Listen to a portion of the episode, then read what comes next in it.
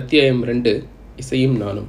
இந்த அத்தியாயத்தை கேட்க ஆவலாக காத்திருக்க உங்கள் எல்லோருக்கும் எனது அன்பு வணக்கம். என்னோட முதல் அத்தியாயமான அப்பாவை கேட்டுட்டு உங்களோட மேலான கருத்துக்களை என்னோட பகிர்ந்தமைக்கு எனது அன்பும் நன்றிகளும். இசையும் நானும்ன்ற இந்த தலைப்பை தேர்ந்தெடுத்தது என்னோட தங்க கோமதி தான். உங்கள் எல்லாரையும் போல முதல் அத்தியாயத்தை கேட்டுட்டு தன்னோட கருத்தை பகிர்ந்துக்கிட்டவ போகிற போக்கில் ஒரு விஷயத்தையும் சொல்லிட்டு போயிட்டா, நீங்கள் இசையும் நானும் அப்படின்னு ஒரு அத்தியாயம் பண்ணணும், அதை நான் கேட்கணும்னு. சரி, அதுக்கு என்ன சிறப்பாக செஞ்சிருவோன்னு சொல்லிட்டேன். அதோட முழு வடிவம் தான் இந்த இசையும் நானும் அத்தியாயம். சிறப்பாக வந்திருக்கா இல்லையான்னு நீங்கள் கேட்டு சொல்லுங்க. வாங்க அத்தியாயத்துக்குள்ள போவோம். எழுத்தறிவித்தவன் இறைவனாவான், எனக்கோ இசை அறிவித்தவள் அன்னை ஆவாள். நான் போன அத்தியாயத்திலே சொன்ன மாதிரி என்னைய என்னோட அம்மா அவங்க கருவில சுமந்தப்ப நிறைய திரைப்பட பாடல்களும் சில்லூன் ரேடியோல வர பாப் இசை பாடல்களும் கேட்பாங்களாம். அதனாலயே என்னவோ இசையோட தாக்கம் எனக்கு அது மேல ஒரு இனம் புரியாத ஈர்ப்பை உண்டாக்கி இருந்தது. நான் முத முதல்ல நினைவு தெரிஞ்சு கேட்ட திரைப்பட பாடல்னா சிந்து பைரவி திரைப்பட பாடல்கள் தான். அதையும் குறிப்பிட்டு சொல்றதுன்னா எனக்கு ரொம்பவே பிடிச்ச பாடல் பூ மாலை வாங்கி வந்தான் பூக்கள் இல்லையே.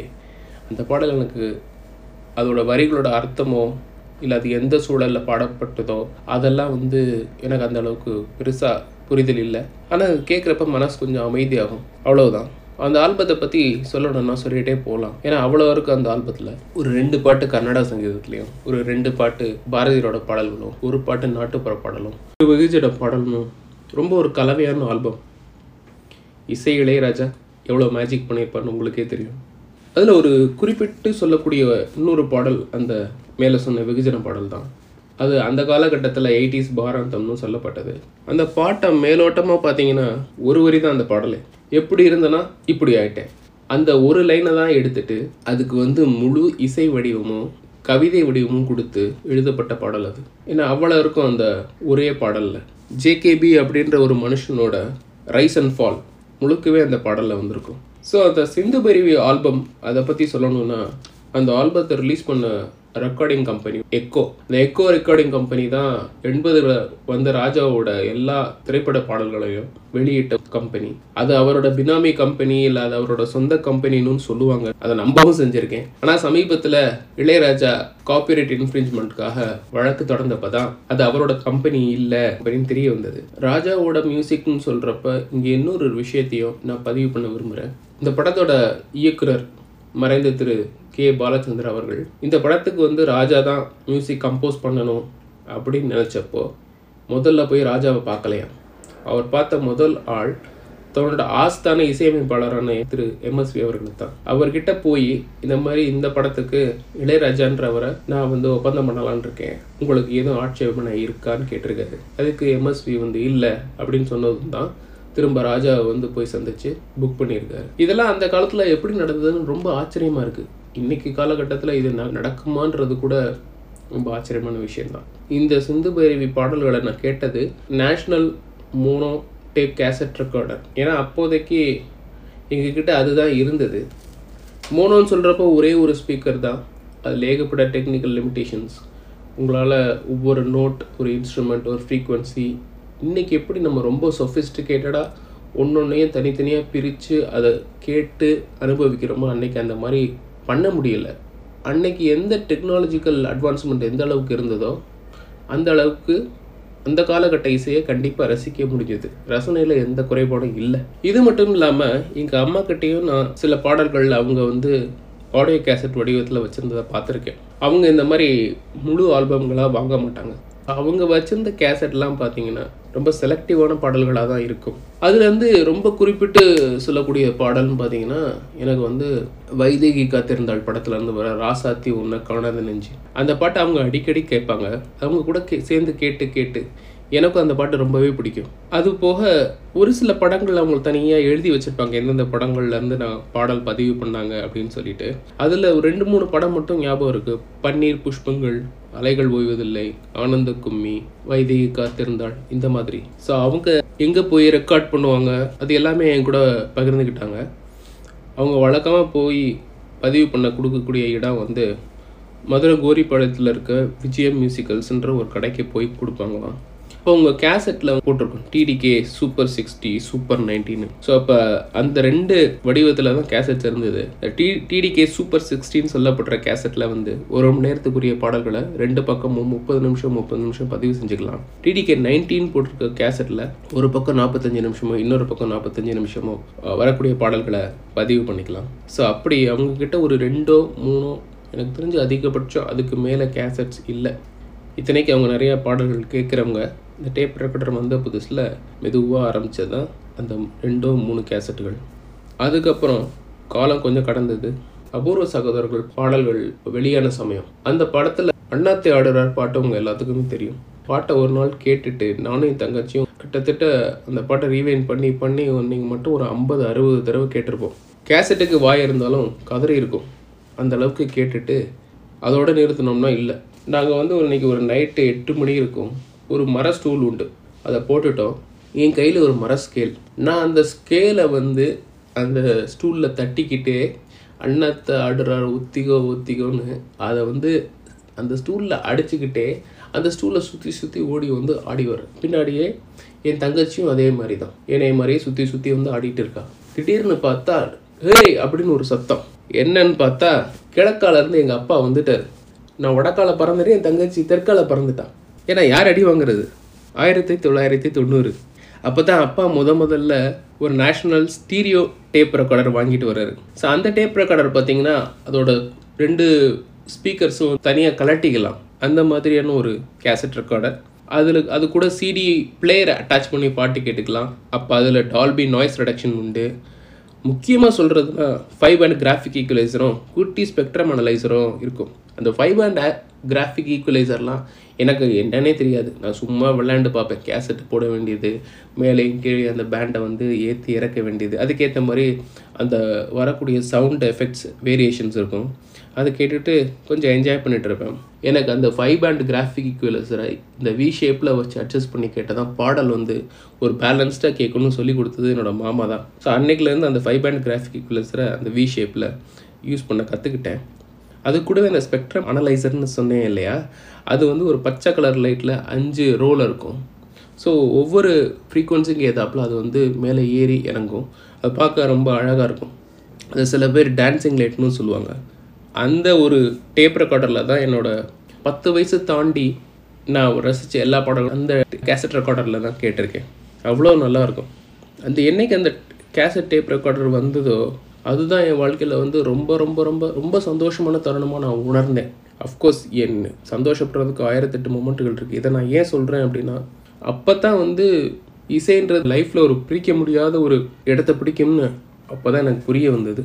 இதை ஸ்டீரியோன்னு சொன்னேன் இல்லையா, இந்த ஸ்டீரியோ டேப் ரெக்கார்டரில் கேட்டு ரசித்த ஒரு பாடல் அப்படின்னு பார்த்தீங்கன்னா பயணங்கள் முடிவதில்லை படத்தில் வர இளை நிலா பொழிகிறது பாடல் தான். அந்த பாட்டை ஏன் நான் ரொம்ப குறிப்பிட்டு சொல்கிறேன் அப்படின்னா மறுபடியும் ராஜாவோட மேஜிக் தான் இங்கே.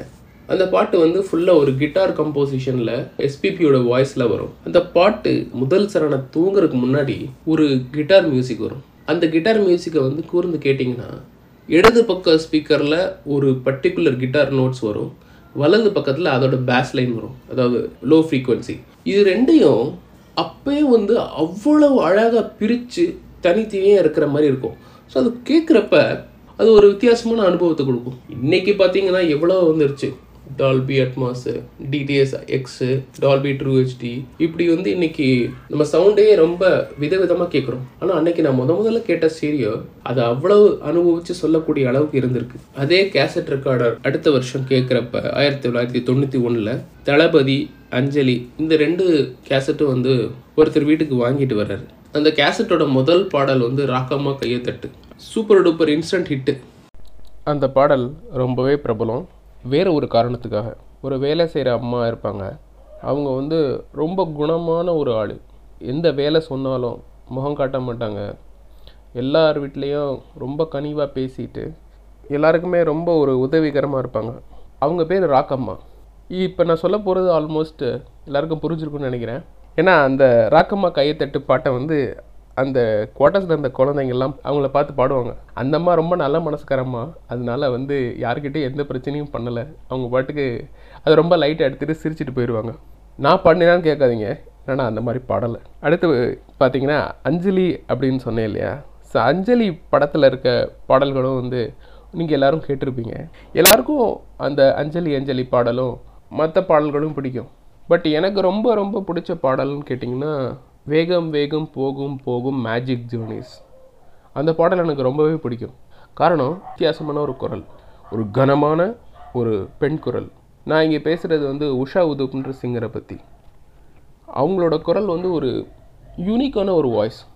அப்போ வந்து அது ஒரு ஃப்ரெஷ்ஷான வாய்ஸும் கூட. ஸோ இது வந்து அந்த ஆயிரத்தி தொள்ளாயிரத்தி தொண்ணூற்றி ஒன்று நைன்டிஸோட ஸ்டார்டிங்கில் நிகழ்ந்த ஒரு இசை புரட்சின்னே சொல்லலாம். அதுவும் ராஜா தான்.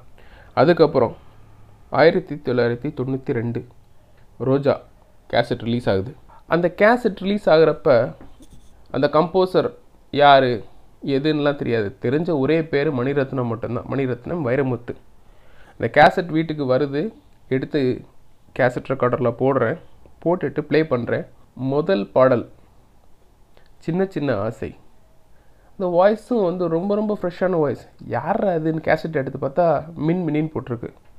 யாரா மின் மினி, பாட்டு வேறு ஒரு ரொம்ப வித்தியாசமாக இருக்கே அப்படின்னு கேட்டு கேட்டு கேட்டு அந்த பாடல் தான் திரும்ப திரும்ப ஃபஸ்ட்டு வந்து ஒரு அஞ்சு ஆறு தடவை கேட்டேன். அந்த ஒரே பாடலை ரீவைண்ட் பண்ணி பண்ணி பண்ணி பண்ணி ரிப்பீட்டில் கேட்டே இருக்கேன். சரி, இதை கேட்டாச்சு, லைட்டாக அடுத்த பாட்டுக்கு போவோமா அப்படின்னு சொல்லிட்டு அடுத்த ரெண்டாவது பாட்டு ரெண்டாவது பாட்டை இந்த ஆல்பத்தில் ருக்குமணி ருக்குமணி பாட்டு. அந்த பாட்டை வந்து முதல் தடவை கேட்குறேன் வீட்டில். அன்றைக்கி வந்து எல்லோரும் உட்காந்து கே இருக்காங்க.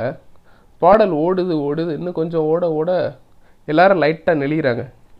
என்னடா ஒரு மாதிரியாக இருக்கே அப்படின்னு சொல்லிட்டு, ஏன் இவங்க எல்லோரும் இப்படி ரியாக்ட் பண்ணுறாங்கன்னு சொல்லிட்டு, சரி ஓகே அதுக்கு வந்து அப்புறம் அது என்னென்னு பார்த்துக்கலான்னு சொல்லிவிட்டு அடுத்தடுத்த பாடல்கள் கேட்க போகிறேன். காதல் ரோஜாவை வருது, புது வெள்ளை மலை வருது, இப்படி ஒவ்வொரு பாட்டாக கேட்குறேன். தமிழா தமிழா வருது. அடுத்து ஒவ்வொரு தடவையும் இந்த கேசை திரும்ப போடுறப்ப சின்ன சின்ன ஆசை பாடல் கேட்டு முடித்ததோ ரெண்டாவது பாட்டு கேட்காமல் ஃபார்வர்ட் பண்ணிடுறேன். ஏன்னா வீட்டில் இருக்கவங்க நினைச்சா நம்ம கஷ்டம் தானே, சரி அது எதுக்கு அவங்கள கஷ்டப்படுத்துவானுன்னு சொல்லிவிட்டு ஸ்ட்ரைட்டாக முதல் பாடல் முடிஞ்சதோ ரெண்டாவது பாடலை ஃபார்வர்ட் பண்ணிவிட்டு அப்படியே தமிழா தமிழா பாட்டு கேட்டுறது. பி சைடில் பார்த்திங்கன்னா முதல் பாடல் புது வெள்ளை மலை தான். அந்த வெள்ளை மலை பாடல்கள் வந்து நான் விஷுவலாக அப்போ அது வரைக்கும் பார்க்கலை. ஆனால் முதல் தடவை கேட்குறப்பே அதில் வர மியூசிக் வந்து ஐஸ் எடுத்து கிளாஸில் அடித்தா எப்படி இருக்குமோ அந்த ஒரு மியூசிக் எஃபெக்ட் இருந்தது. அப்போ தான் வந்து ரஹ்மானோட முதல் அந்த மியூசிக்கல் இம்பேக்ட் புரிய ஆரம்பித்தது. அது அந்த ஆல்பத்தில் எனக்கு ரொம்ப ரொம்ப பிடிச்ச பாட்டு. அடுத்து ரஹ்மானோட மியூசிக்கில் வந்த பாடல்கள் வந்து புதிய முகம், அடுத்து ஜென்டில்மேன், இப்படி வரிசையாக வந்தது.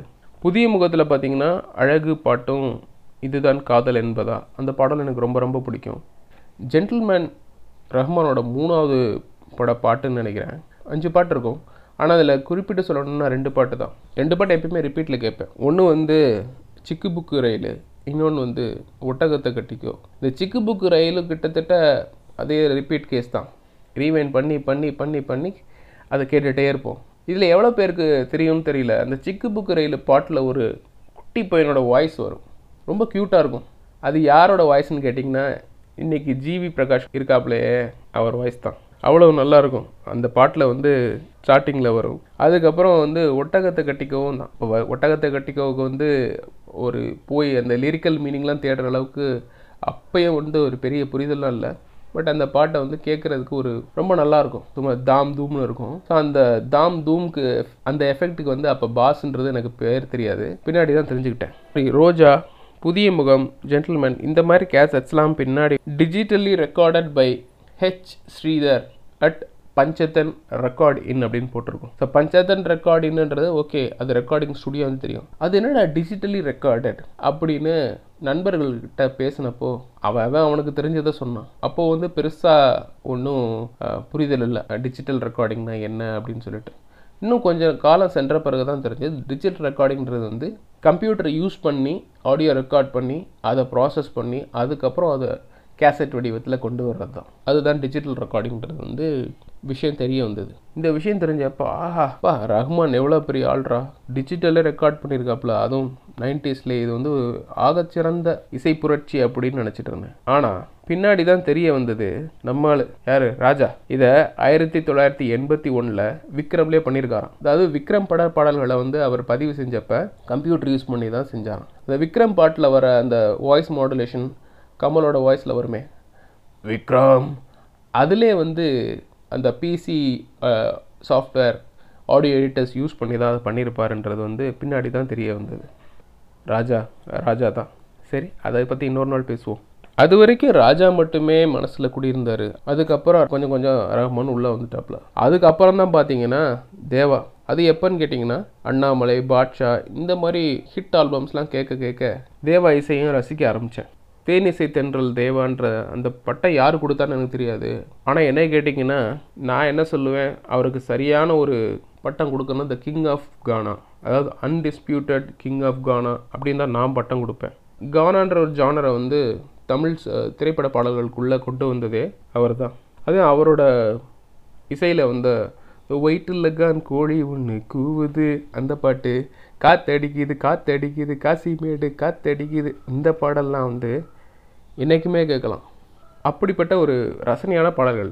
ஆனால் தேவா அப்படின்னு சொல்கிறப்பே அவர் கூடவே வந்து ஒரு விஷயமும் தொங்கி நிற்கும். உங்களுக்கே தெரியும், காப்பி தான். தலைவர் கை வைக்காத இடங்களே கிடையாது. உதாரணத்துக்கு சொல்கிறதுனா முகவரி படத்தில் வர ஓ நெஞ்சே நெஞ்சே பாட்டை சொல்லலாம். அந்த பாடல் வந்து பேக் ஸ்ட்ரீட் பாய்ஸ்னு இருக்கிற இங்கிலீஷ் பேண்ட்லேருந்து அவங்களோட கெட் அவுட் பாடல்லேருந்து சுடப்பட்ட பாடல் தான் முகவரியில் வர ஓ நெஞ்சே நெஞ்சே. எனக்கு அடுத்து ரொம்ப பிடிச்ச ஒரு இசையமைப்பாளர் வித்யாசாகர். வித்யாசாகரோட இசையில் சொல்கிறதுனா கர்ணா பட பாடல்கள் எனக்கு ரொம்ப பிடிக்கும். அதுவும் அந்த தொண்ணூறு காலகட்டத்தில் அந்த படத்தில் ரெண்டு பாடல்கள் ரொம்ப பிடிக்கும். ஒன்று வந்து மலரே, அவ்வளவு அற்புதமாக இருக்கும். அதை கேட்குறப்ப வந்து சும்மா ஜிலீர்னு இருக்கும். ஏ ஷப்பான்னு ஒரு பாட்டு இருக்கும். அந்த பாட்டு வந்து ரொம்பவே ஒரு துள்ளலான இசையோடு இருக்கும். அந்த பாட்டும் ரொம்ப வருஷத்துக்கு அப்புறம் தான் தெரிய வந்தது. காலிதுன்னு இருக்க ஒரு அல்ஜீரியன் சிங்கரோட பாடல் தான் அப்படின்னு சொல்லிட்டு அந்த பாட்டு ஸ்டைலேருந்து எல்லாம் அப்படியே காப்பி, ஒன்று விடாமல். ராகம், நடுவில் ஒரு இசை, சிரிப்பாக இருந்தது. ஏன் இப்படி காப்பி அடிக்கிறாங்கன்னு அப்போ. பட் அது வந்து ஒரு ரொம்ப ஆர்வமாகவும் இருந்தது, யார் எங்கே எந்த பாட்டை காப்பி அடித்தா அப்படின்னு சொல்லிட்டு. காப்பிக்கும் இன்ஃப்ளூயன்ஸுக்கும் ஒரு நூறு அளவு தான் வித்தியாசம். அடுத்து பார்த்திங்கன்னா சிற்பி. சிற்பின்னு ஒரு மியூசிக் டைரக்டர் இருந்தார். அவரோட இசையில் உள்ளத்தை அள்ளித்தான்னு ஒரு ஆல்பம். ஒரு நாள் எங்கள் வீட்டு பக்கத்தில் ஃப்ரெண்ட்ஸோடு போய் வடை காஃபி சாப்பிட போனேன். அப்போ வந்து பார்த்திங்கன்னா அந்த பாட்டு முதல் முறையாக வந்து அந்த டீ கடையில் ரெண்டு பெரிய ஸ்பீக்கரில் கேட்குறேன். அழகிய லைலா பாட்டு. அந்த பாட்டு மெதுவாக ஆரம்பிக்குது. ஆரம்பித்து அப்படியே மனோவோட வாய்ஸில் வந்து அப்படியே பாட்டோட பிச்சு ஏறிட்டே போகுது. அது மனோ வாய்ஸ் ரொம்பவே வித்தியாசமாக இருந்திருக்கு. அந்த பாட்டை கேட்டு கேட்டு சும்மா அதுக்கப்புறம் அந்த பாட்டை திரும்ப அதை கேசட்டை வாங்கி வீட்டில் வந்து போட்டு கேட்டு அப்படியான ஒரு பாடல் அது. அந்த ஆல்பத்துலேயும் பார்த்திங்கன்னா அஞ்சு பாட்டுமே அஞ்சு இடத்துல சுட்டுது. ஒரு ரெண்டு பாட்டு வந்து ஒரு ஈஜிப்ஷியன் பாட்டு, ரெண்டு பாட்டு வந்து ஒரு பஞ்சாபி பாட்டு, ஒரு பாட்டு ஒரு இங்கிலீஷ் பாட்டு. இப்படி சிற்பியும் வந்து அங்கங்கே கை வச்சு சத்தம்லாம் முறுவுறதுல பெரிய ஆள் தான். ஆனால் ஹிட் அடிச்சிருச்சு ஆல்பம். அழகிய லைலா பாட்டை பற்றி சொல்லணும். அழகிய லைலா பாட்டு வந்து உங்கள் எல்லாருக்கும் என்னென்ன காரணங்களுக்கு ரொம்ப பிடிக்கும் அப்படின்னு தெரியாது. ஏன்னா பொதுவாக பார்த்தீங்கன்னா அழகிய லைலான்னு சொன்னால் ரொம்ப தான் ஞாபகத்துக்கு வருவாங்க. ஏன்னா ரொம்ப வந்து அந்த ஃபேமஸான மர்லின் மன்றோ ஸ்டெப்பு போடுவாங்க இல்லையா, ஸோ அதுதான் எல்லாருக்கும் ஞாபகம் வரும். ஆனால் எனக்கு பார்த்திங்கன்னா அந்த முத முதல்ல நான் கேட்ட டீ கடை வடை அந்த ஸ்பீக்கர் அதுதான் வந்து என்னோடய நினைவில் இருக்குது. அதுக்கப்புறம் தேவாவோட இசையில் ஒரு பாடல் வந்தது, லாலாக்கு டோல் டப்பீமா அப்படின்னு. அந்த பாடல் வந்து ஆக்சுவலாக ஒரு இன்னொரு படம் பார்க்க தேட்டர் போயிருந்தப்போ இடைவேளையில் வந்து ட்ரெய்லர் போடுவாங்க இல்லையா, ஸோ அந்த ட்ரெய்லரில் வந்த பாடல் தான்.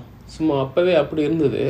அந்த டைமில் தான் எங்கள் வீடோட கிரகப்பிரவேசம், புது வீடு கட்டி குடியேறோம். ஸோ அந்த நிகழ்வுக்கு வந்து எங்கள் அப்பா வந்து ஸ்ட்ரிக்டாக ஒரு ஆர்டர் போட்டார், மைக் செட்லாம் கட்டக்கூடாது, பாட்டு போடக்கூடாது. ஆனால் என்னோடய அண்ணன் அதை கேட்கலை. பெரிய பாப்பை அவர் பாட்டுக்கு ஒரு மைக் செட் ஏற்பாடு பண்ணிட்டார். அவன் வந்தவனும் அந்த சூரியன் பட கேசட் வச்சுருந்தான். அந்த பாட்டை திடீர்னு காலையில் போட்டாங்க. சரி அப்படின்னு கேட்கவே ரொம்ப நல்லா இருந்தது. ப்ராப்பரான ஒரு டான்ஸ் ஆடக்கூடிய சாங். அந்த பாட்டை வந்து போட்டதும் சும்மா அவங்க வீட்டில் எல்லாரும் உள்ளே வராங்க போகிறாங்க. அந்த ஒரு கிரகப்பிரவேச வீடு எப்படி இருக்குன்னு உங்களுக்கே நல்லா தெரியும். நான் அந்த பாட்டு கேட்டு அந்த புது வீட்டோட ஓரத்தில் வாசல் நின்று ஆடிக்கிட்டு இருக்கேன். அதை வந்து பார்த்த எங்கள் அப்பா திடீர்னு வரவும் நான் நிறுத்திட்டேன்.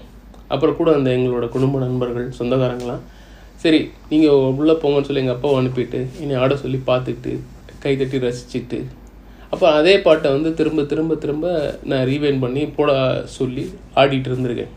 அந்த பாட்டு ரிப்பீட்டில் வர வர வர எங்கள் அம்மா வந்து யாரா இதே பாட்டை திரும்ப திரும்ப போடுறாங்க அப்படின்னு எரிச்சலாக வந்து பார்க்க நான் ஆடிட்டு இருந்தேன்னா அன்னைக்கு ஒரு ரகலையாக தான் போச்சு. அதுக்கப்புறம் ஆங்கில பாடல்கள் கேட்குற வாய்ப்பு கிடச்சிது. அம்மா வந்து ஒரு மூணு ஆடியோ கேசட் வாங்கிட்டு வந்திருந்தாங்க. மைக்கேல் ஜாக்சனோட ஆல்பம் த்ரில்லர், அதுக்கப்புறம் மடோனாவோட ட்ரூ ப்ளூ, அப்புறம் ஜார்ஜ் மைக்கேலோட ஒரு ஆல்பம், அந்த ஆல்பம் பேர் மறந்து போச்சு. ஸோ அதான் முத முதல்ல நான் கேட்ட ஆங்கில இசை பாடல்கள். அதில் பீட் இட் கேட்ட உடனே எனக்கு வந்து அவ்வளோ பிடிச்சிருந்தது. அதுக்கப்புறம் மடோனாவோட ட்ரூ ப்ளூ தான், அப்புறம் ஜார்ஜ் மைக்கேலோட கேர்லெஸ் விஸ்பர். இந்த மூணு பாடல்களையும் நான் முத முதல்ல கேட்டப்போ மூணுமே வெவ்வேறான ஒரு உணர்வுகளை தத்துச்சுன்னு தான் சொல்லுவேன். என் தங்கச்சி வந்து வீணை கற்றுக்க ஆசைப்பட்டா. என்னோடய அம்மா அவளை ஒரு வீணை கிளாஸ்க்கு அனுப்பி வச்சாங்க. நான் வந்து அந்த காலகட்டத்தில் கர்நாடக சங்கீதம் வாய்ப்பாட்டும் கற்றுக்கிட்டேன். அது சில வருஷங்கள் போச்சு. அதுக்கப்புறம் ஒரு சில காரணங்களால் என்னால் அதை தொடர்ந்து கற்றுக்க முடியல. அது அப்படியே பாதியிலே கிடப்பில் போட்டாச்சு. ஸோ இந்த வீணை கிளாஸுக்கு நான் தான் கூட போய் விட்டுட்டு கூட்டிகிட்டு வருவேன் என்னோடய தங்கச்சியை.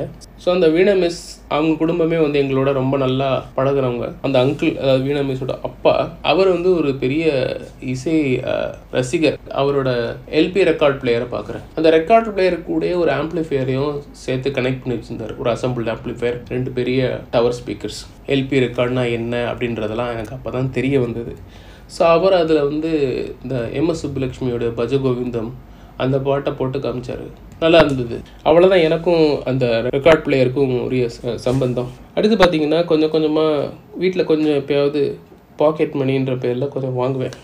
கம்மி தான், அதிகமாக ரொம்ப தான். ஒரு ஐம்பது ரூபா நூறுரூவா அந்த மாதிரி யாராவது சொந்தக்காரங்க வருவாங்க கொடுப்பாங்க, இல்லை அப்பா கொடுப்பாரு அந்த மாதிரி. அப்படி கே பாக்கெட் மணி இது பண்ணிவிட்டு எனக்குரிய அந்த டைமில் இருந்த ஒரே ஒரு ஒரு ஹாபின்னு பார்த்திங்கன்னா கேசட்ஸ் வாங்குறது தான். ஸோ அந்த பா பாக்கெட் மணியை வச்சு கொஞ்சம் கொஞ்சமாக கேசட் வாங்கி சேர்த்தேன். அப்படி சேர்த்து சேர்த்து சேர்த்து சேர்த்து ஒரு முந்நூறு கேசட் கிட்டே வந்துருச்சு சில பல வருஷங்களில். அது எந்த அளவுக்கு அப்படின்னா நான் டென்த் ஸ்டாண்டர்டில் வந்து அந்த ஏரியாவிலே ஃபஸ்ட்டு மார்க், அதாவது நாங்கள் இப்போ வசிச்சிட்ருக்க மதுரையில் இருக்கிற அந்த ஏரியாவில். ஸோ அந்த நாங்கள் இருக்கிற நகரோட அந்த அசோசியேஷன் வந்து என்னை கூப்பிட்டு ஒரு சின்னதாக பாராட்டி ஒரு ஊக்கப்படுத்துகிற மாதிரி ஒரு சின்ன அமௌண்ட் கொடுத்தாங்க.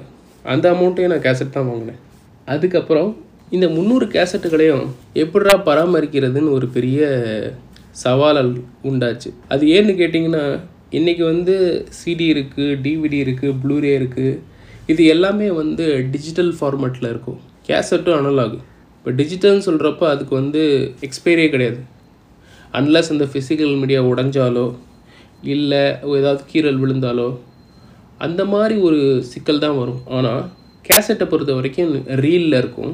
அந்த மேக்னெட்டிக் ஹெட்டு வந்து அந்த ரீல்லேருந்து ரீட் பண்ணி அதை உங்களுக்கு எலக்ட்ரிக்கல் சிக்னலாக மாற்றி பாட்டாக வெளியில் வரும். கேசட்டை பொறுத்த வரைக்கும் லைஃப் ரொம்ப கம்மி. ஏன்னா நீங்கள் திரும்ப திரும்ப பாட்டு கேட்க கேட்க கேட்க அந்த ரீல் கொஞ்சம் கொஞ்சமாக தேஞ்சிட்டு வரும். அந்த ரீல் தேய தேய தேய பாட்டோட குவாலிட்டியும் ரொம்ப கம்மியாகிட்டே வரும். ஸோ இதுக்கு வந்து எங்கள் அம்மா வந்து எங்கே படித்தாங்க இல்லை யார்கிட்ட அதை கற்றுக்கிட்டாங்கன்னு தெரில. கேசட்டில் குவாலிட்டி தேஞ்சுது அப்படின்னா அவங்க என்ன செய்வாங்கன்னா அந்த கேசட்டை வந்து கவர்லேருந்து எடுத்து அந்த கேசட்டை மட்டும் டைரெக்டாக கொண்டு போய் ஃப்ரிட்ஜோட ஃப்ரீசரில் வச்சுருவாங்க. ஸோ அப்படி ஃப்ரீசரில் ஒரு ஒரு மணி நேரமோ ரெண்டு மணி நேரமோ வச்சு எடுத்த பிறகு அந்த கேசட் வந்து துல்லியமாக இருக்கும். ஸோ இப்படி தான் அந்த முந்நூறு கேசட்டுகளையும் நாங்கள் பராமரித்தோம்.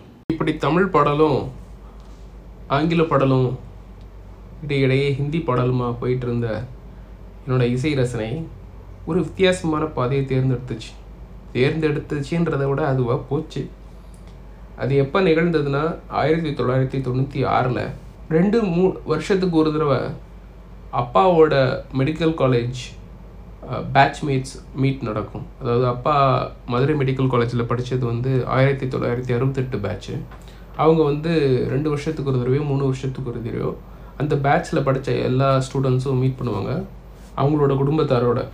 அப்படி ஒரு பேட்ச்மேட்ஸ் மீட்டில் தான் அந்த பாடலை முத முதல்ல நான் கேட்டேன். அந்த வருஷம் வந்து பேட்ச்மேட் மீட் வந்து குற்றாலத்தில் நடந்தது. அங்கே வந்து ஒரு லைட் மியூசிக் ட்ரூப் அரேஞ்ச் பண்ணியிருந்தாங்க. அவங்க எல்லா பாடலும் பாடிட்டு இருந்தாங்க. அப்படி பாடிட்டு இருக்கப்ப ஒரு பஞ்சாபி பாடல் பாடினாங்க. அதை கேட்குறதுக்கு ரொம்ப கேட்சியாக இருந்தது. அது என்ன பாட்டுன்னா தலேர் மெஹந்தியோட பாட்டு போலோ தராரா. அப்போ வந்து தலேர் மெஹந்தி யாருன்னு தெரியாது, நமக்கு போலோவும் தெரியாது, தராராவும் தெரியாது. ஆனால் அந்த போலோ தராரா பாட்டு வந்து பர்டிகுலர் ஸ்டைலில் வரும். அஞ்சு சரணம் இருக்கும். அஞ்சு சரணமும் பல்லவியும் ஒரே மாதிரி தான் இருக்கும், ஒரே ராகமாக இருக்கும், ஒரே மாதிரி இருக்கும், வரிகள் மட்டும் மாறிக்கிட்டே இருக்கும். அதை வந்து கேட்டுட்டு அங்கேருந்து எல்லாருமே டான்ஸ் ஆட ஆரம்பிச்சிட்டோம். அப்படி வந்து ஒரு பயங்கர துள்ளலான பாடல். பாங்கரா அதோட இயல்பே வந்து துள்ளல் இசை தான். ஆனால் அந்த பாட்டு ஏன்னா அங்கே தனித்து இருந்தது. யாரோட பாட்டு அதுன்னு அந்த லைட் மியூசிக் ட்ரூப் கிட்ட போய் கேட்டப்ப இந்த மாதிரி தலேர் மெஹந்தின்னு ஒருத்தர் வந்திருக்காரு, அவரோட பாடல் அப்படின்னு சொல்லிட்டு. அங்கே இன்னொரு சம்பவம் நடந்தது. டர் அப்படின்னு ஒரு ஹிந்தி படம், ஷாருக் கான் ஜூஹி சாவ்லா நடிச்சது. ஷாருக் கான் வந்து சைக்கோவாக நடிச்சிருப்பாரு. கிக்கி கிக்கி கிரண் அப்படின்னு சொல்லுவார். அது ரொம்பவே ஃபேமஸான ஒரு வசனம். அந்த படத்தில் வந்து ஒரு ரொம்ப ரொம்ப அழகான ஒரு மெட மெலடி ஒன்று இருக்கும், ஜாது தெரி நசர்னு. அந்த பாட்டு வந்து நான் கேட்ட ஹிந்தி பாடல்கள்லேயே ரொம்ப குறிப்பிட்டு சொல்லக்கூடிய பாடல். ஸோ அந்த பாட்டை வந்து அங்கே பாடணுன்னு ரொம்ப ஆசை. அந்த லைட் மியூசிக் ட்ரூப் வந்து அப்போ இன்ஸ்ட்ருமெண்ட்டும் இருந்தது. சில பேர் போய் பாடினாங்க பழைய பாடல்கள். ஸோ அவங்க கூட பாடணும்னு நினச்சிட்டு இருந்தேன். ஆனால் கூச்சத்தலை என்னவோ நான் வந்து அன்னைக்கு பாடலை.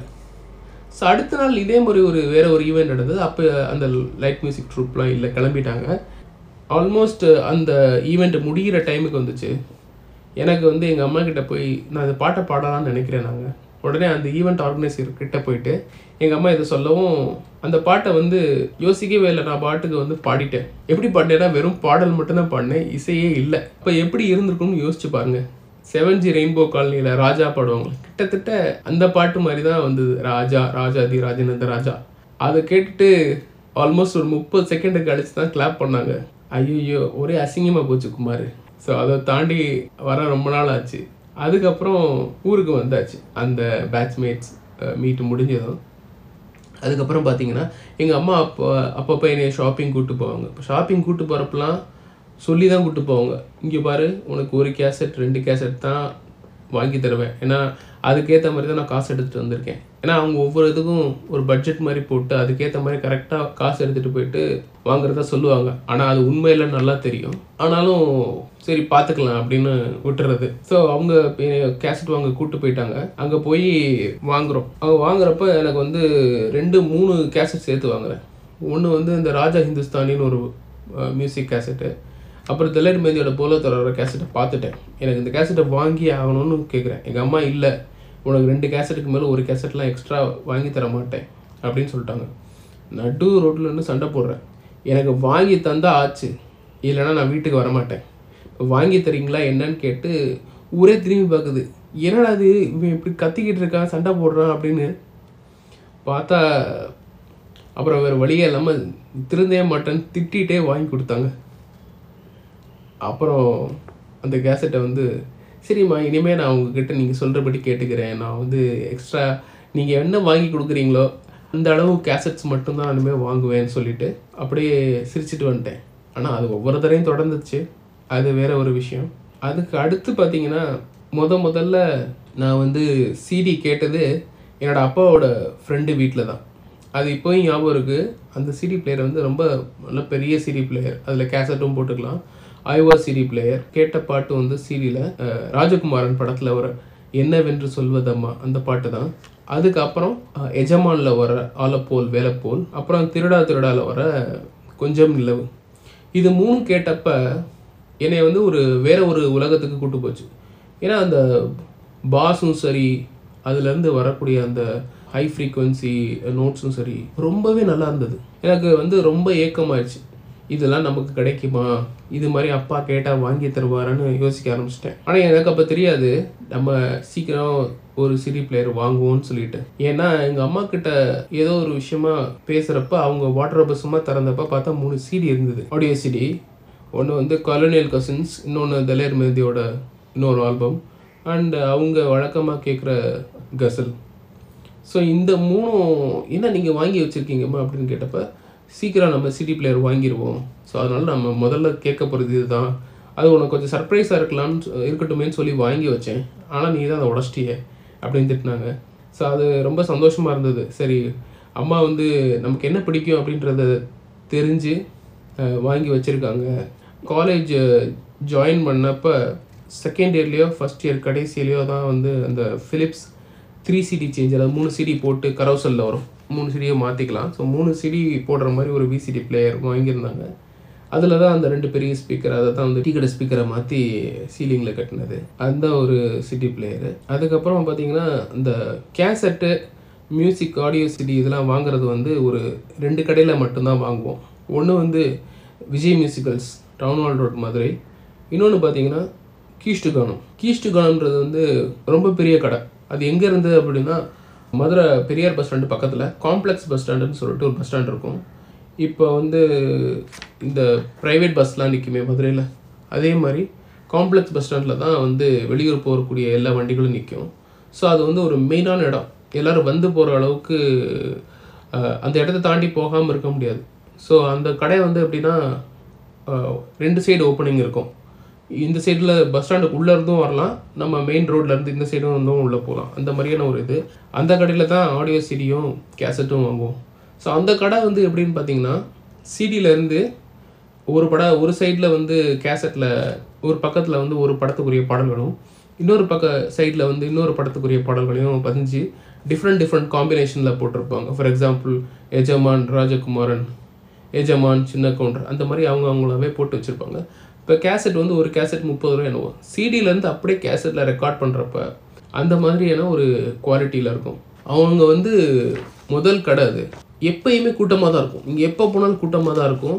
அந்த கடையோட பியூட்டி வந்து கேசட் வாங்கி அங்கேயே செக் பண்ணி எப்படி இருக்குன்றதை போட்டு காமிச்சு கையில் கொடுத்துருவாங்க. நம்ம பே பண்ணி வாங்கிக்க வேண்டியதான், அப்படி இருக்கும். ஸோ அங்கே தான் மெயினாக கேசட்ஸ், ஆடியோ சிடிஸ் எல்லாமே வாங்கி கேட்குறது உண்டு. கீஷ்டுகானத்தை மதுரையோட முடிசூடாக ஆடியோ மீடியாவோட மன்னர்கள்னு சொல்லலாம், கண்டிப்பாக மிகையே கிடையாது. இதுக்கப்புறம் பார்த்திங்கன்னா ஆயிரத்தி தொள்ளாயிரத்தி தொண்ணூற்றி எட்டில் டுவெல்த் ஸ்டாண்டர்ட் லீவில் எக்ஸாம் முடிச்சுட்டு என்ட்ரன்ஸ்லாம் முடிச்சுட்டு ரிசல்ட்டுக்காக காத்திருக்கிற அந்த டைமில் தான் வீட்டில் கேபிள் கனெக்ஷன் கொடுக்குறாங்க. அது வரைக்கும் கேபிள் கனெக்ஷன் கிடையாது. ஸோ அது கேபிளில் எம்டிவி, சேனல் வி அதெல்லாம் வந்து நிறையா ஹிந்தி பாப்பு, இந்த பாங்க்ரா, அந்த பாப் கல்ச்சருக்குரிய பாடல்கள்லாம் வந்து முத முறையாக கேட்குறேன். அதே வருஷத்தில் தான் ரிக்கி மார்ட்டின் அப்படின்னு ஒருத்தரோட பாட்டு, மரியான்னு சொல்லிட்டு ஒரு ஃபாஸ்டான ஒரு பாட்டு. ஸோ அந்த பாட்டு, அப்புறம் அக்வாவோட பாபிகள், அதுக்கப்புறம் வெங்கோ பாய்ஸோட பிரேசில், இந்த மாதிரி பாட்டெலாம் கொஞ்சம் கேட்டு பழக ஆரம்பித்தேன். அதெல்லாம் வந்து அந்த காலத்து ஹிட்ஸு.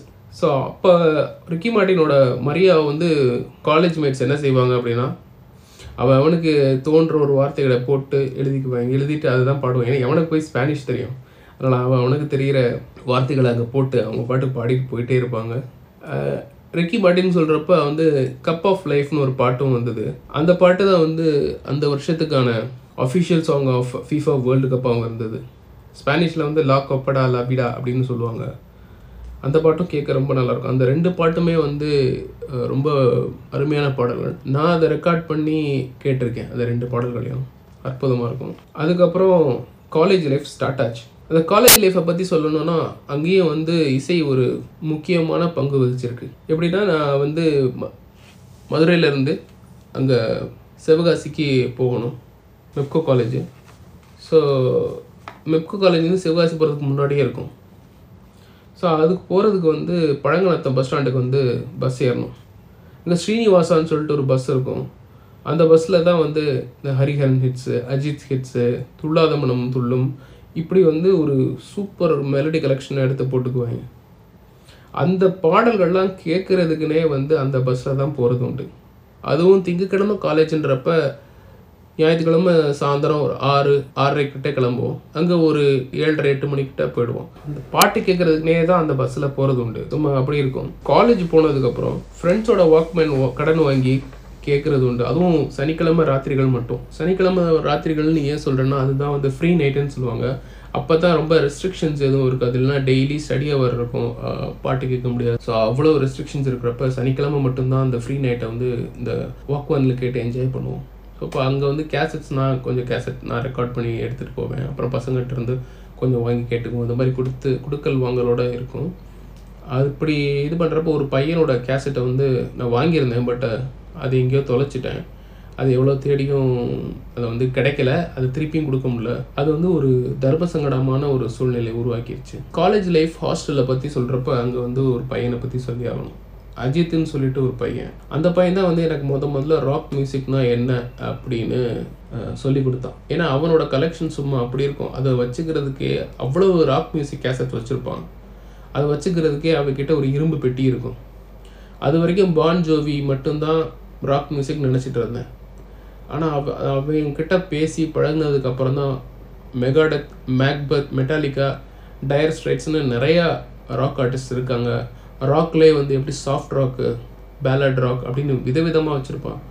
அவங்கக்கிட்ட தான் வந்து அதை நான் வந்து கேட்டு ரசிக்க ஆரம்பித்தேன். என்னோடய ராக் இசை குருன்னு கூட சொல்லலாம். அவங்ககிட்ட வந்து ஒரு பிலிப்ஸ் டியூவல் கேசட் பிளேயர் இருக்கும், அதில் தான் நாங்கள் கேட்போம். அதே மாதிரி பாங்கரா வந்து எனக்கு ரொம்ப பிடிக்க ஆரம்பிச்சதும் என்ன பண்ணேன், அப்போ வந்து ரூமில் ஒரு பையனுக்கு கேசட் ரெக்கார்டர் வச்சுருந்தான். ஸோ அங்கே எப்படி அப்படின்னு கேட்டிங்கன்னா, எல்லோரும் டர்ன் போட்டு கேட்போம். ஒரு ஒருத்தர் வந்து ஹிந்தி பாட்டு போடுவான், ஒருத்தர் வந்து தமிழ் பாட்டு போடுவான், அப்படி ஒருத்தருக்கு அவங்க பிடிச்ச பாட்டை கேட்போம். ஆனால் யாருமே பாங்கரா வந்து போட விட மாட்டாங்க, ஏன்னா அவங்களுக்கு அது பிடிக்காது. நான் சண்டை போட்டு வாங்கி பாங்கரா பாட்டு போட்டு சத்தமாக வச்சு எல்லோரும் ரூமை விட்டு எந்திரிச்சு போய் இந்த மாதிரி அவங்களெல்லாம் ரொம்ப வெறுப்பேற்றிருக்கேன். அதுக்கப்புறம் செகண்ட் இயர் ஆஃப் காலேஜ், அப்போ வந்து கம்ப்யூட்டர் சயின்ஸ் டிபார்ட்மெண்ட்குள்ளே போயிட்டோம். அப்போ சீனியர்ஸ் கூட சேர்ந்து ஒரு டெக் ஃபெஸ்ட் வந்து ஆர்கனைஸ் பண்ணுறதுக்குரிய வாய்ப்பு கிடச்சிது. அப்போ தான் ஃபஸ்ட்டு ஃபஸ்ட்டு வந்து ஒரு சிடி பார்க்குறேன். அதுலேருந்து விதவிதமாக பாடல்கள் எடுத்து போடுறாங்க. சரி, நார்மலாக பார்த்தீங்கன்னா ஒரு ஆடியோ சிடியில் வந்து பத்து பாடலோ இல்லை பன்னெண்டு பாடலோ அந்தந்த பாட்டோட லென்த்தை பொறுத்து இருக்கும்.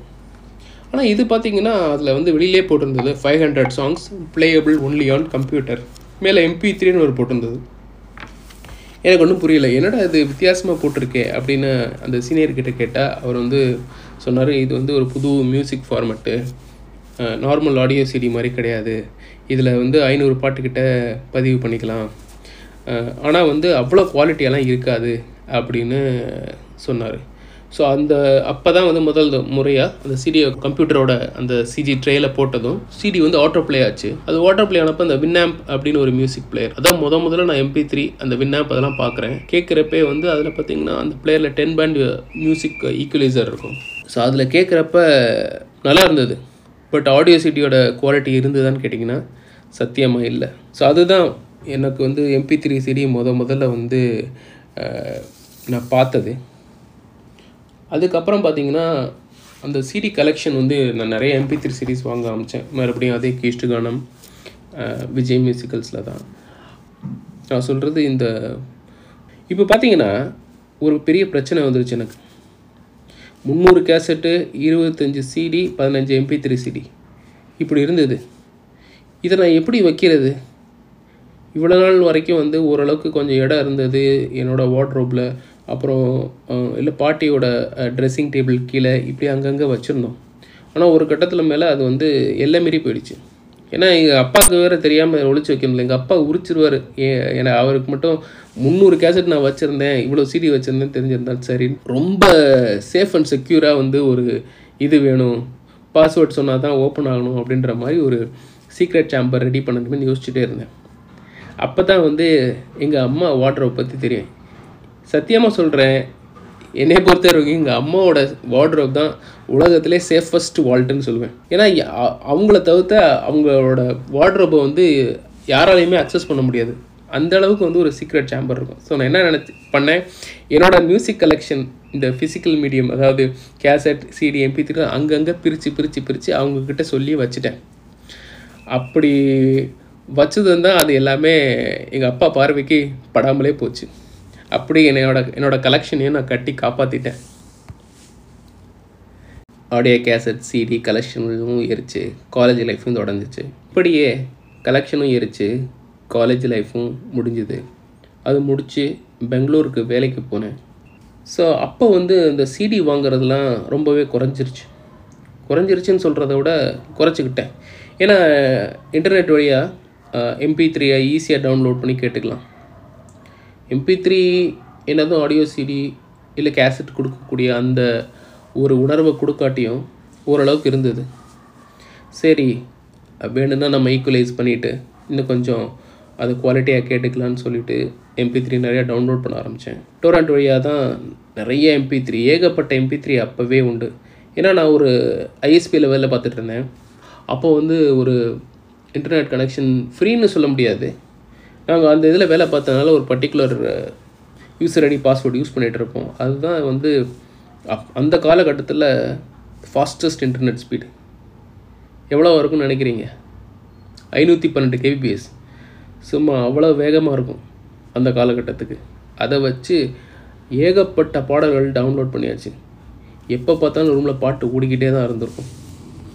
பசங்க வந்து அதை யூஸ் பண்ணி படம் டவுன்லோட் பண்ணுவாங்க. ஆனால் நமக்கு என்னவோ அப்போ படத்தில் பெரிய இன்ட்ரெஸ்ட்லாம் இல்லை, பாடல் தான்.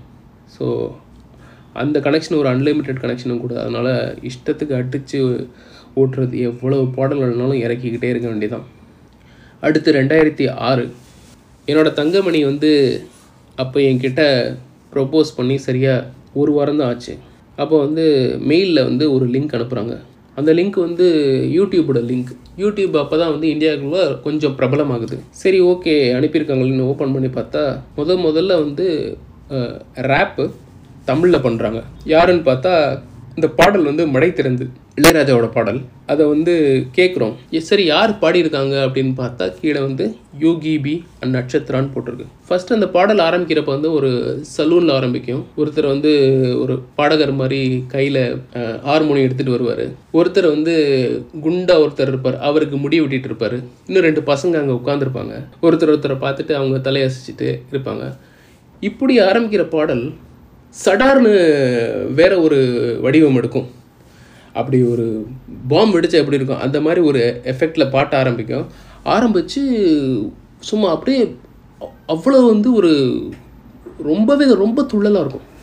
ரேப்பை நீங்கள் தமிழில் கேட்டால் எப்படி இருக்குமோ அப்படி தான் இருந்தது. அப்போ தான் வந்து முதல் முதலே நான் கேட்குறேன், தமிழ் ஹிப்ஹாப், தூய தமிழில் சொல்கிறதா தமிழ் சொல்லிசை. அதை கேட்குறப்ப அந்த மூணு பேரும் சாரி நாலு பேரும் பாடுவாங்க. அதில் வந்து யோகி பியோட பகுதி கடைசியில் வரும். முதல்ல டாக்டர் பர்ன் அவரோட பகுதி வரும். ரெண்டாவது வந்து எம்சிஜிஎஸோட பகுதி வரும். ஒவ்வொருத்தரும் அவங்க படுற கஷ்டம், அந்த பாட்டு எப்படி உருவாச்சு, அவங்க எங்கேருந்து எங்கே வந்தாங்க, அதுக்குரிய கலவையாக இருக்கும். ஸோ அந்த ரேப் வந்து முதல் முறையாக தமிழில் கேட்குறப்ப ரொம்ப ரொம்ப ஈஸியாக கனெக்ட் பண்ணிக்க முடிஞ்சது. அதை கேட்குறப்ப வந்து எப்படி இருந்ததுன்னா, நமக்கு ரொம்ப நெருக்கமானவங்க பாடினா எப்படி இருக்குமோ அந்த மாதிரி ஒரு ஃபீல் கொடுத்தது. அது மட்டும் இல்லாமல் அந்த பாட்டு வந்து it's very close to my soul.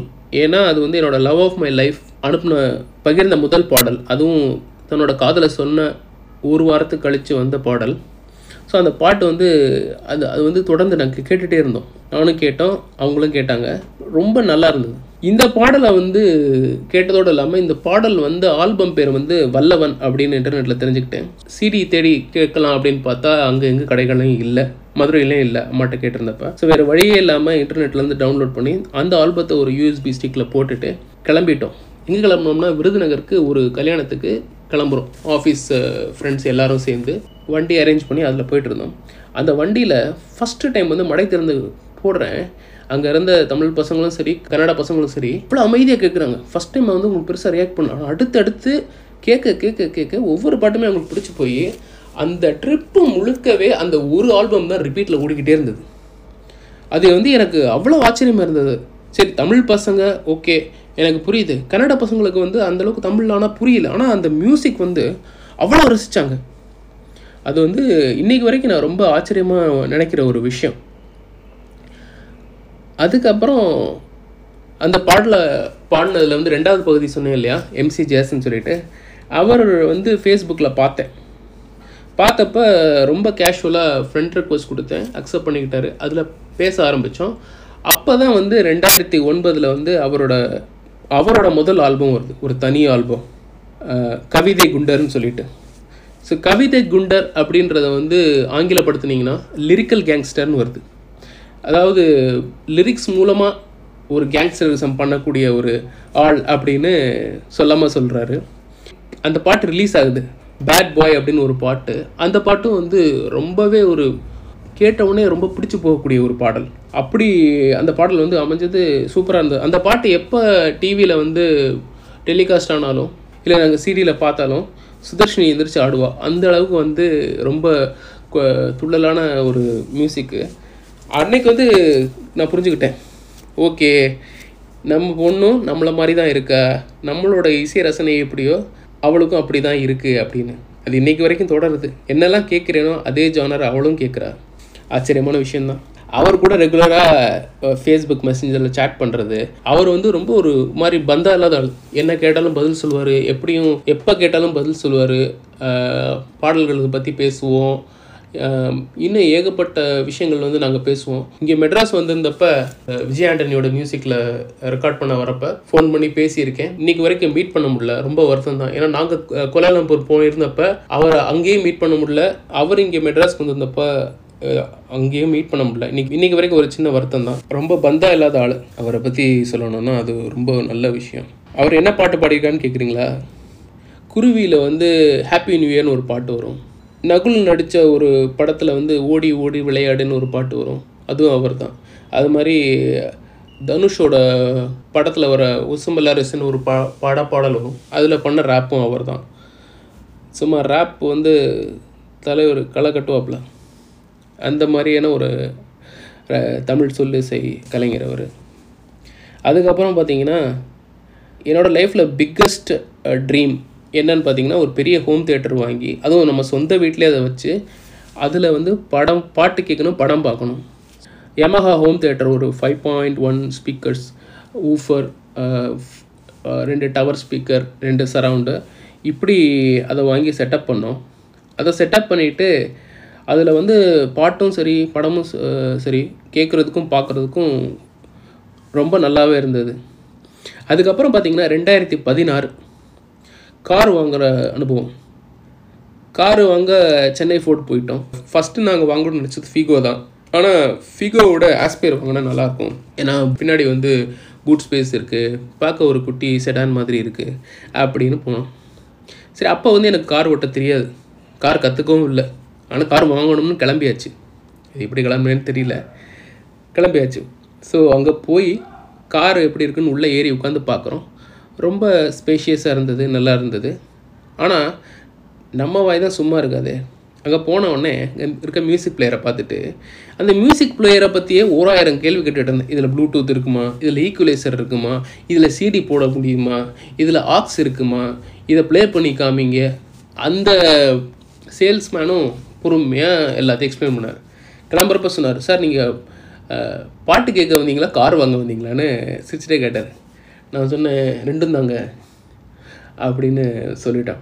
ஏன்னா என்னை பொறுத்த வரைக்கும் காரில் வந்து நான் பாட்டு கேட்டுட்டு போகிறப்ப நிறைய பேர் கூட என்னோடய ஃப்ரெண்ட்ஸு, என்னோடய அங்கிள்ஸ், இவங்க எல்லோரும் கூடயும் போகிறப்ப வந்து அவங்க காரில் வந்து சவுண்ட் சிஸ்டம் வந்து நல்லாயிருக்கும் கேட்குறதுக்கு. ஸோ என்னோட இன்னொரு கனவு என்னென்னா, நான் கார் வாங்கினேன்னா அதில் வந்து ஒரு சிறப்பான ஆடியோ சிஸ்டம் இருக்கணும் அப்படின்றது வந்து எனக்கு ரொம்ப நாள் ஆசை அப்படின்னு கேட்டால் அது ஓகே. அதாவது கார் ஃபேக்ட்ரியோட ஃபிட் ஆகி வர்ற ஆடியோ பிளேயரில் அது டீசெண்டான பிளேயர், மோசமும் கிடையாது, ஆகான்னு சொல்கிற அளவுக்கும் இல்லை, ஓகே கேட்டுக்கலாம் அந்த மாதிரி இருந்தது. இதோட போயிட்டே இருந்தப்போ தான் என் தங்கமணிகிட்ட சொல்லிகிட்டு இருந்தேன், இருக்குது ஆனால் இல்லை, அந்த மாதிரி தான் இருந்தது. ஏன்னா என்ன ஆகும் அப்படின்னா, நான் என்னோடய ஃபோன்லேருந்து அந்த ப்ளூடூத் வழியாக அதில் பாடல்கள் கேட்டுட்டு தான் நாங்கள் வந்து இந்த லாங் ட்ரைவ்லாம் போவோம். ஸோ அப்போ அந்த ஃபோனோட குவாலிட்டியை பொறுத்து அது நல்லா இருந்ததுனால அதோட அவுட்புட் வந்து கார்லேயே ரொம்ப நல்லா இருந்தது. ஸோ அதை வச்சு ஒப்பேத்திக்கிட்டு இருந்தோம். பட்டு அது ரொம்ப நாளாக பிளேயர் மாற்றணும்னு சொல்லிகிட்டு இருந்தேன். அப்போ தான் வந்து ரெண்டாயிரத்தி பதினெட்டில் ஆப்பிள் கார் பிளே, ஆண்ட்ராய்டு ஆட்டோலாம் வந்து ஒரு டச்சோடு இருக்கிற ஒரு ஆடியோ பிளேயர் பார்த்தோம். நான் பார்த்துட்டு தான் இருந்தேன். நான் பார்த்துட்டு இருக்கிறத பார்த்துட்டு என் தங்கமணி வந்து அந்த பிறந்த நாளுக்கு வந்து அதை அவங்க அப்படியே கிஃப்ட் பண்ணிட்டாங்க. ஸோ அதில் ஒரே ரொம்ப சந்தோஷம். சரி அதை மாட்டினோன்னு அதோடு இல்லாமல் இன்னொரு வேலையும் பண்ணிட்டேன். தங்கமணிகிட்ட போயிட்டு நான் வந்து காரில் ஊஃபர் மாட்ட போகிறேன் அப்படின்னோடனே தங்கமணிக்கு முதல்ல புரியல. அப்புறம் எடுத்து காமிச்சேன் சப் ஊஃபர்னால் எப்படி இருக்கும் அப்படின்னு. பார்த்துட்டு மாட்டவே கூடாதுன்னு ஒரே சண்டை. என்னென்னு பார்த்தா, இப்படிலாம் மாட்டிட்டின்னா நான் அப்புறம் லக்கேஜில் அங்கே வைக்கிறதுன்னு, லக்கேஜ்லாம் வைக்கிற மாதிரி சின்னதாக மாட்டிக்கிறேன்னு சொல்லி கையில் காலில் விழுந்து சண்டை போட்டு போய் அப்புறம் ஒரு இடத்துல அதை மாட்டிட்டேன். மாட்டின பிறகு அது வேறு லெவலில் வந்துச்சு. அதுக்காக நான் இன்றைக்கி வரைக்கும் திட்டு வாங்கிட்டு இருக்கேன். அது வேறு விஷயம். அதுக்கப்புறம் பார்த்தீங்கன்னா அமேசான் பிரைம் மியூசிக், ஸ்பாட்டிஃபை இதெல்லாம் வந்தது. சரி, அது அமேசான் பிரைம் மியூசிக் எப்படி நீங்கள் அமேசான் பிரைம் சப்ஸ்கிரிப்ஷன் எடுக்கிறப்ப கூட வந்துடும், ஸ்பாட்டிஃபைக்கு மட்டும் மாதம் மாதம் பணம் கட்டுற மாதிரி இருக்கும். சரி, லீகலாக கேட்டு பார்ப்போமே அதில் என்ன இருக்குது அப்படின்னு மனசாட்சி ரொம்பவே உறுத்த சரின்னு சப்ஸ்கிரிப்ஷனை போட்டாச்சு. அதில் ஸ்பாட்டிஃபை வந்ததும் அதில் ஏகப்பட்ட பிளேலிஸ்ட் க்ரியேட் பண்ணி அந்தந்த மூடுக்கு ஏற்றாப்புல மாதிரி பாடல்களுக்குரிய பிளேலிஸ்ட் க்ரியேட் பண்ணி வச்சுக்கிறது.